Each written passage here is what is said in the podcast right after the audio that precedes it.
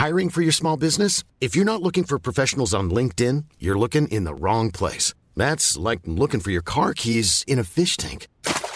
LinkedIn helps you hire professionals you can't find anywhere else, even those who aren't actively searching for a new job but might be open to the perfect role. In a given month, over 70% of LinkedIn users don't even visit other leading job sites. So start looking in the right place. With LinkedIn, you can hire professionals like a professional. Post your free job on linkedin.com slash people today. There's never been a faster or easier way to start your weight loss journey than with PlushCare. PlushCare accepts most insurance plans and gives you online access to board-certified physicians who can prescribe FDA-approved weight loss medications like Wegovy and Zepbound for those who qualify. Take charge of your health and speak with a board-certified physician about a weight loss plan that's right for you. Get started today at plushcare.com slash weight loss. That's plushcare.com slash weight loss. plushcare.com slash weight loss.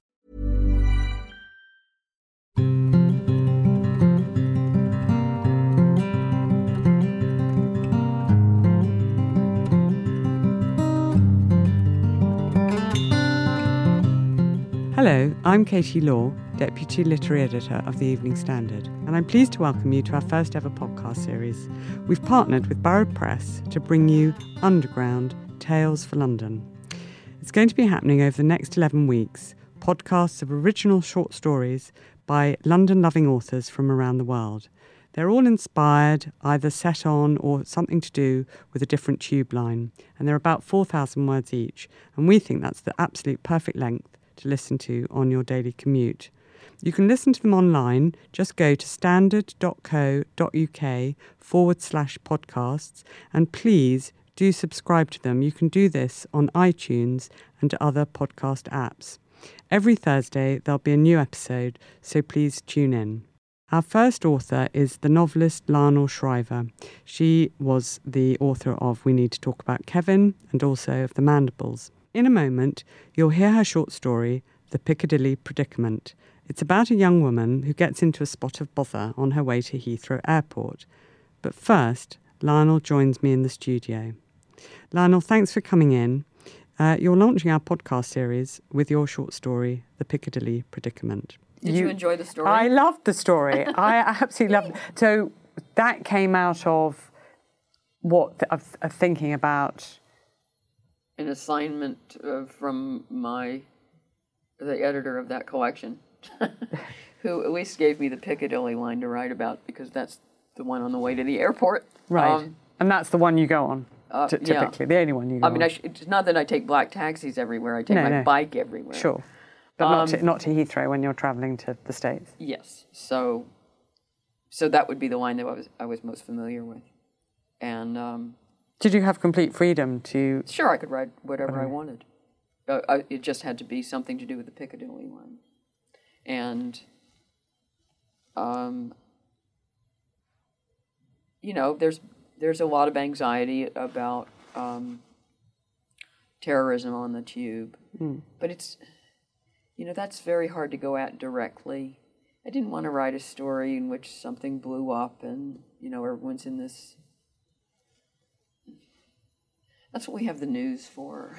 All right. Um, I needed a different angle, and I liked the idea of just you're given the impression that she's a rather anxious person anyway, or hmm. so her sister thinks. She doesn't think so, and she spots this rucksack, which it doesn't look to be attended by anyone. She can't identify anyone on that end of the carriage to whom it would logically belong.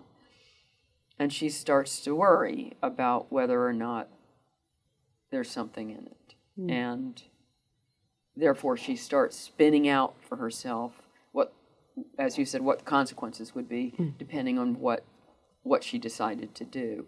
And the little complication thrown in is that she's on her way to a family occasion that she doesn't want to go to. So there's there's an element here of she wants something to go wrong with this trip. She doesn't want to go to her uh, parents' 50th wedding anniversary in Florida. It's horrible. Um, and so I don't know. I just I, I, I had I just I had a lot of fun with it, and uh, everyone has strong feelings about the tube and little aspects of the tube. Um, and though I don't take it very often, I'm I'm sensitive to that, and that made it that made it enjoyable. And also, it's a very good short story situation because it's contained. And you're Yes. you are literally contained. Getting on and then get- getting to the other. and you're, but you're also on a journey. So that's also convenient that it, it it has motion in it, it has a natural arc to it. So I don't know, I don't understand why we don't set all our short stories on the tube, but it's perfect. Lionel, thank you. You can read and watch more of Lionel's interview online at standard.co.uk. And please remember to subscribe on iTunes or your favourite podcast app for a new episode of Tales for London every Thursday. And now here it is Lionel's story in full. The Evening Standard and the Borough Press present Underground Tales for London. The Piccadilly Predicament by Lionel Shriver, read by Catherine Cots. Two one, two, three, and 4s had come and gone, but this Heathrow one, two, three, and 5 was the first for over 20 minutes, which more than used up the tiny leeway that Tanya Tavistock had designed into her schedule. The windows of the train approaching were black with passengers. As ever, a gap in service intensified the urgency with which everyone else with destinations to reach in a timely fashion, meaning everyone, absolutely had to get onto this train, while greatly diminishing the possibility of doing so. What had been a promisingly underpopulated segment of track on the westbound platform of Green Park was now just as chocker as every other. Naturally, nobody got out.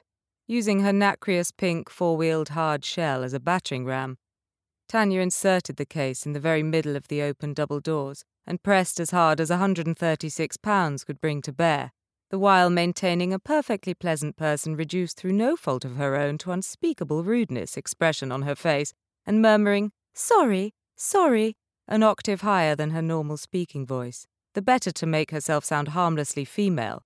Not that London tube riders cut you any slack for being a girl. But Tanya was of the view that passengers with planes to catch were structurally entitled. The scrum was so tight that the rubber seals would have pressed a pleat in her coat. The division the doors drew was absolute. You were on the train or you were not. She shot a side glance at the woeful left behinds, who either lacked Darwinian drive or credulously swallowed the assurances on the tannoy that another 1, 2, 3, and 5 train was right behind this one. The men abandoned on that platform were the weak, defeatist kind that mothers warned their daughters not to marry. Oh, God, not that Tanya had any appetite for thinking about her mother. The hard shell was sufficiently planted into the crowd as to provide an anchor, and she gripped the handle to keep herself from falling from the carriage when the doors opened at Hyde Park Corner. The bag was weighted down with a profusion of second rate presents that substituted for a single first rate one. Abundantly food, macadamias, jars of Harrod's caviar, the thick cut Seville marmalade any old British couple must have missed once transplanted to Fort Lauderdale, although if so, they surely could have ordered it online. Added up, the prices of those many small, inadequate gestures for her parents' 50th wedding anniversary actually came to more money than one big, brilliant gift would have cost, but the plethora had saved on thought. Once the carriage finally disgorged more passengers than it absorbed at Earl's Court, Tanya seized a seat. She kept her roller bag clutched between her knees. Luggage stashed conventionally by the doors might tempt an opportunist on the platform to snatch it. Rocking up to this depressing excuse for a celebration in Florida with a bunch of crap still beat showing up empty handed.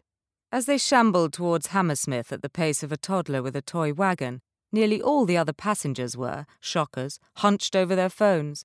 Obviously, Tanya had a mobile as well, though she was hardly tempted to check for still more texts from her sister dithering over the anniversary menu.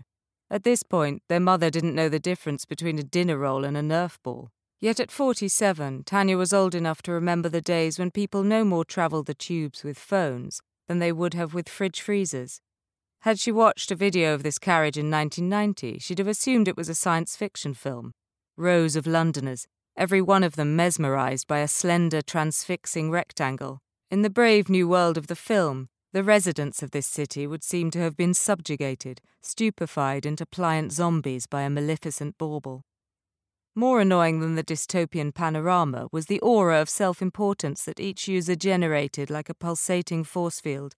For all the self congratulation they exuded, you'd have thought they'd have invented the bloody smartphone, as if Steve Jobs had cloned himself into infinitely receding copies before he died. They all seemed fatuously to advertise that real other people were actually in communication with their own special selves. But what was most of this lot doing, really? Playing some hopped up modern version of noughts and crosses, viewing videos of monkeys on bicycles, and watching porn. It was on the long trundle to Acton Town that Tanya noticed the rucksack. Large and bulging, it looked new. It sat upright, balanced against the door between carriages in the exact middle, as if carefully arranged there. The backpack was all by itself, with neither other bags nor strap hangers anywhere near. While the seams of its main compartment were straining, the smaller exterior pockets sagged. They were empty. In contrast to the dingy rubberized flooring, grey with gungy pink bits like compacted rubbish, the nylon glared, the rattling red of hazard signage. Alas, not only mobiles had come along since 1990, when Tanya was in her second year of uni at LSE. Back then, she wouldn't have looked at that rucksack twice.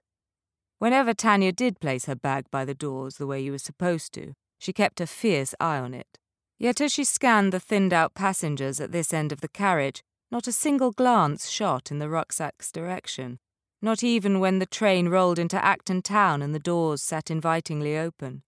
The bloke with an Eastern European pallor and a misbuttoned overcoat had started to snore, and his own case was at his feet. The svelte Asian executive type, trussed in one of those suits that looked to have shrunk in the wash, was still huddled intently over his phone, as if the fate of the world rested on his super samurai rampage score. A portly mother in full West African regalia alternated between paging a color coded textbook full of graphs and feeding her vacant eyed boy congealed looking chips.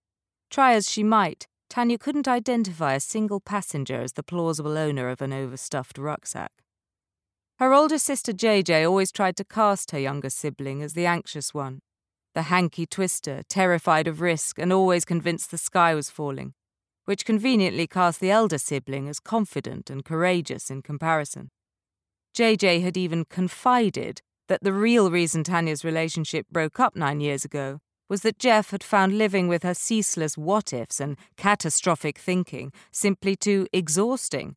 Supposedly, Jeff himself had despaired to her sister that his ex in waiting's permanent state of apprehension was joyless and destructive of his ability to revel in the present tense. Thanks, JJ. Thanks for sharing. But Tanya wasn't exceptionally anxious. She was thorough. She sensibly watched her back and tried to cover for contingencies, which had stood her in good stead at an advertising firm trying to navigate a radically transforming media landscape. If she had an imagination, creativity in this industry was a plus as well. Besides, to be wary of an abandoned rucksack on the tube, you didn't need an imagination. You just had to watch the news. That's how the memory came to her, too, like a filler clip in a package on BBC4. It would have been at Baron's Court. He was tall and lanky, possibly Pakistani, with a worn black and white keffiyeh around his neck and covering part of his chin.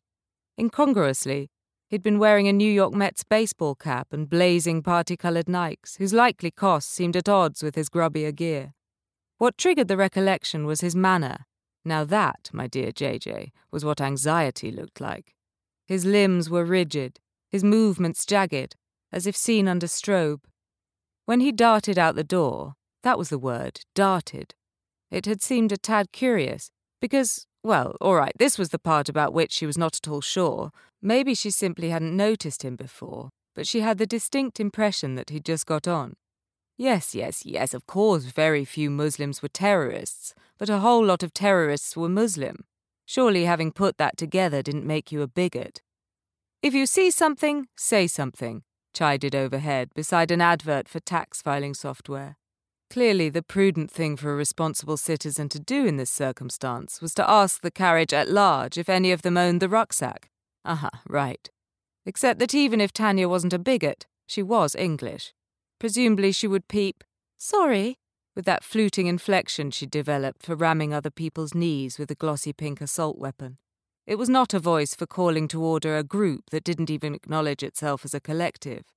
They wouldn't pay any attention unless she aggressively made a scene, at which point they'd all turn to her, most of them, to the eye, not born here, but to a man and woman resident in this country long enough, i.e., longer than five minutes, to know that one never talked to strangers on the tube at all, much less did one ever address a carriage at large.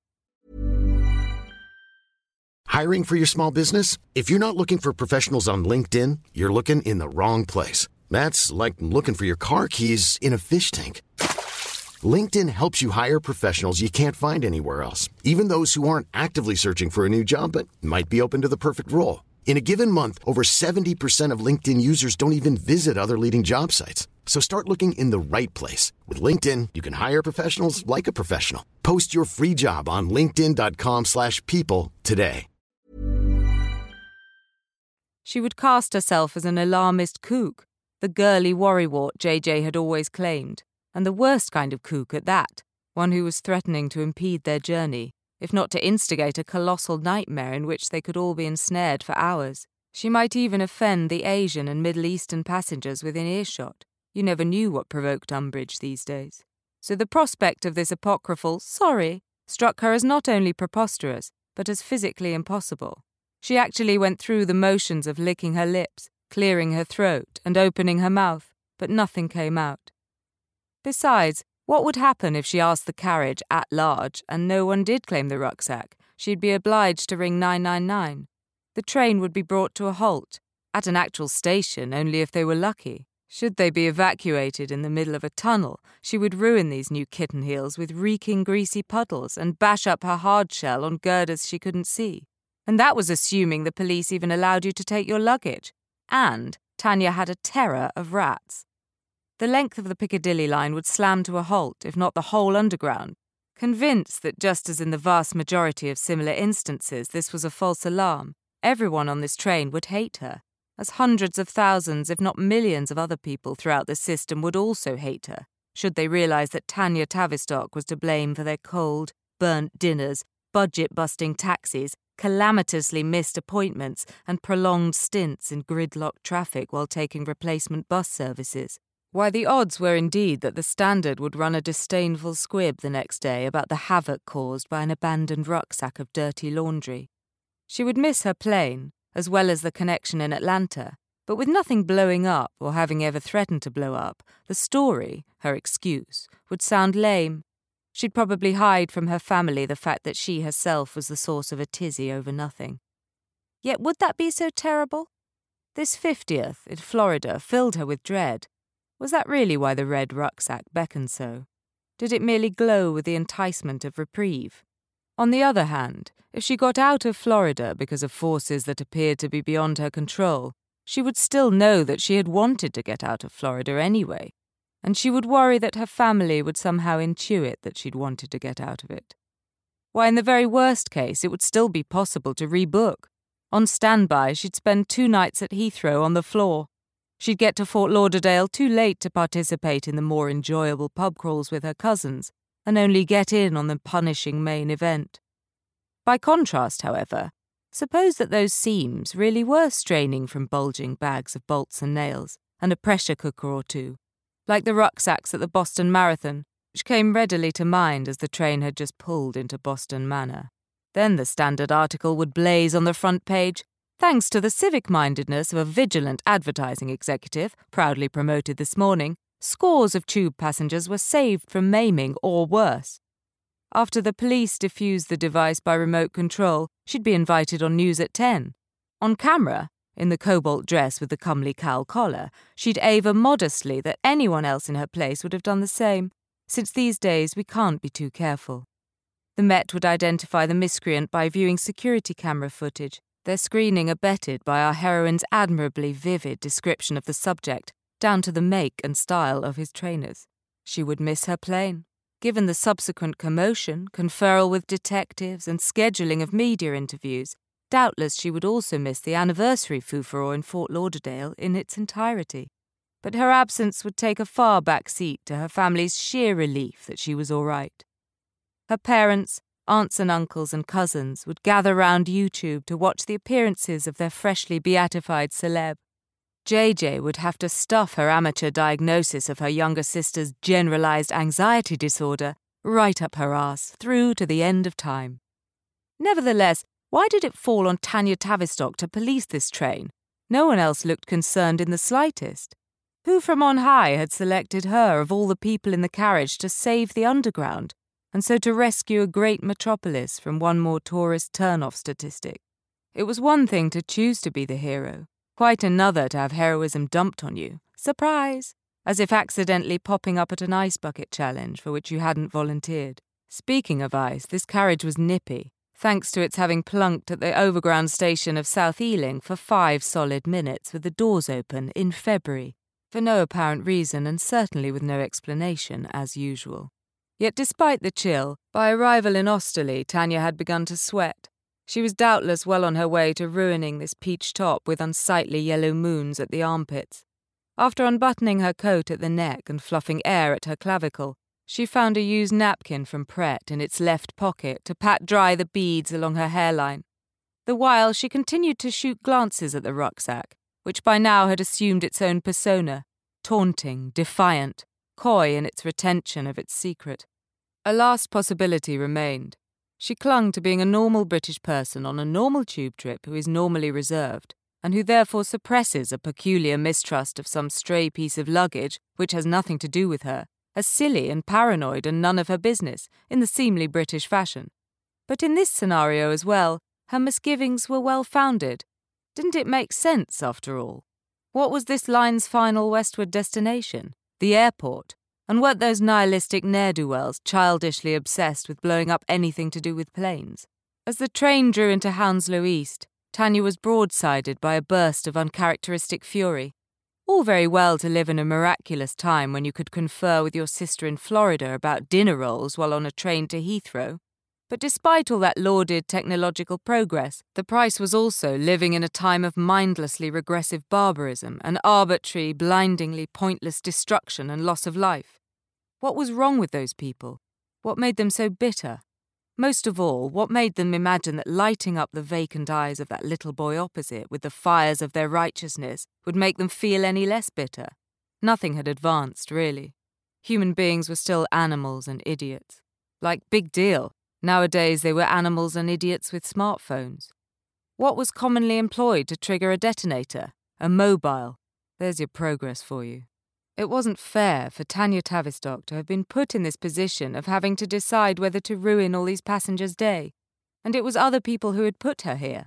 Dumb people, hateful people, people who had no love of life, who should just put themselves out of their own misery in private and jump off Waterloo Bridge or something, rather than dragging a bunch of strangers into their cult of suicide too. Wasn't life hard enough without having to worry about being deliberately run over by a lorry while walking the dog? or being deliberately incinerated en route to the airport. If you don't like it on this planet, get off. Depart your wretched mortal coil. Leave life to the rest of us who have our own problems, believe it or not, without being saddled with yours. The next station is Hatton Cross, the recorded announcement lilted. Customers for Heathrow Terminal 4 change here and wait for a train to Terminal 4. The accent genteel, the feminine tones elaborately modulated, this was the fastidious voice one would use in an upscale restaurant to return the fish for being overcooked. Christ, at least they'd made it unharmed to Hatton Cross. Two more stops to go to Terminal 5. What was Hatton Cross, anyway? Never mind passengers too stupid to have got on the right Heathrow train to begin with. Did anyone ever get off at Hatton Cross for Hatton Cross itself? Really, anyone? What was the purpose of it? other than to provide yet another meaningless way station at which to sit again, tortured, for minutes at a go, doors open, waiting for nothing, or waiting for. Tanya was perhaps more horrified by the prospect of being crippled or disfigured than she was by the prospect of snuffing it, since death was so much more abstract than a face like a dropped lasagna. But she was sitting close enough to the rucksack that unless it was one of those incompetent contraptions that didn't go off, or only partially exploded, the chances of fatality in her case were high. Now that's what you'd call well and truly missing your plane. She wanted to miss her plane, desperately. She was not at all sure that marking the fact that her mother had put up with her domineering father for half a century was cause for raising a glass. Her sister was kidding herself, planning the menu. In the end, they would eat whatever Dad wanted. She resented that now they all had to fly to Florida for a family occasion, when every relative but her parents lived in the UK. Arguably, for her overbearing father to have bullied his wife into moving to the Sunshine State, when the good woman would have far preferred that they retired close to friends and family, only to have his wife turn into a robot in nappies, like some early generation AI which could say please and thank you but never at the right junctures, made for an ideal revenge. But as ever, their mother had paid the price, even for her husband's comeuppance. The stroke, massive, was three years ago, long enough for the family to get used to it, but also long enough to establish that despite months of physical and cognitive therapy, their mother was not going to get any better. What you saw was what you got. She was wheelchair bound and puffy, the straps of her shoes cutting into ankles tight with edema. She smiled with half her mouth, robbing the expression of warmth. She couldn't help it, but welcoming her daughters back, she looked sarcastic. She could talk, sort of, but spoke in vague, formal niceties. Fine, and how are you? Muriel Tavistock had been a vigorous woman, with a sly sense of humour behind her husband's back that functioned mostly at his expense. She'd made her own marmalade most of her life, the best in the village. As a mum, she'd recognised from the off that her children were people, with their own desires, which, however odd or trivial seeming, were worthy of respect. While woefully poor at defending her own interests, Muriel had been a terrier in the defence of her daughters, and had shielded her children from the harsher aspects of life with father. Yet each time Tanya had visited Fort Lauderdale since the stroke, the image of this lolling, oppressively polite impostor once again overwrote the memory of her real mother. The way you biro over a number with several lines to correct an arithmetic error in a check register until all you can see is a three and not a five. Five, the woman dissatisfied with her fish announced at last. The next station is Heathrow, Terminal 5. Although if Tanya were a terrorist, she might have targeted the previous stop, three terminals for the price of one. More bang for your buck. BA's proprietary hub was vaulting, architecturally venerated, and irresistibly spanking new. British Airways itself may have been privatised, but it was still the UK's flag carrier, retaining an aura of the nationally iconic. Why, it was baldly obvious that Terminal 5 was the perfect target. As the orange digital readout advised, please remember to keep all your personal belongings with you at all times, she envisaged how swiftly she would bolt for the exit, hefting the hard shell in a fluid airborne arc behind her, the very moment the rubber lips parted. She might not have wanted to fly to Florida, but she hardly wished to die to make that point, like some idiot animal. Yet, jumping the gun somewhat, she leapt to her feet a second or two shy of the train's coming to a complete halt. In the judder of braking, she lost her balance, stumbling over the case she'd been clutching between her knees and ending in a painful pratfall on the floor. As she glanced up, the red rucksack filled her whole field of vision, gleaming with malice. Please, can I help you? The accent was posh, the hand extended brown. It was the slim Asian in the trendy suit and hip narrow tie. She accepted the lift to a stand, smoothing her skirt in embarrassment. He looked like one of those bankers in the city, likely to travel with matching leather luggage that stacked with a convenient exterior sleeve for a laptop. Yet in a motion both graceful and effortless, either he was stronger than he looked or the bag weighed less than it appeared to, he slung one strap of the red rucksack over a shoulder. He insisted on righting her roll on and lifting it briskly to the platform. I have to say, he admitted, for once they were off the train, the no talking to strangers protocol relaxed somewhat. You looked so twitchy and stressed for the whole of that journey, all the brow mopping and that. I was beginning to worry if that bag of yours contained something more frightening than clean knickers. I was only nervous about missing my flight. Besides, you'd worry about me, she asked, gesturing to her slight figure, nattily clad, considering that most people now took aeroplanes in their pajamas, and more to the point, white.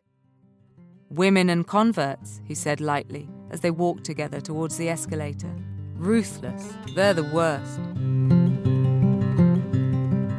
The Piccadilly Predicament is a short story of the underground from Lionel Shriver. Lionel Shriver's latest novel, Property, is out on the 19th of April 2018 and will be available in audiobook, hardback, and ebook.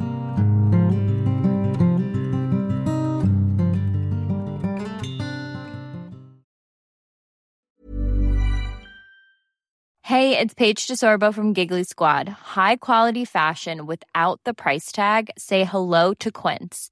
I'm snagging high-end essentials like cozy cashmere sweaters, sleek leather jackets, fine jewelry, and so much more. With Quince being 50 to 80% less than similar brands. And they partner with factories that prioritize safe, ethical, and responsible manufacturing. I love that. Luxury quality within reach. Go to quince.com slash style to get free shipping and 365 day returns on your next order. Quince.com slash style.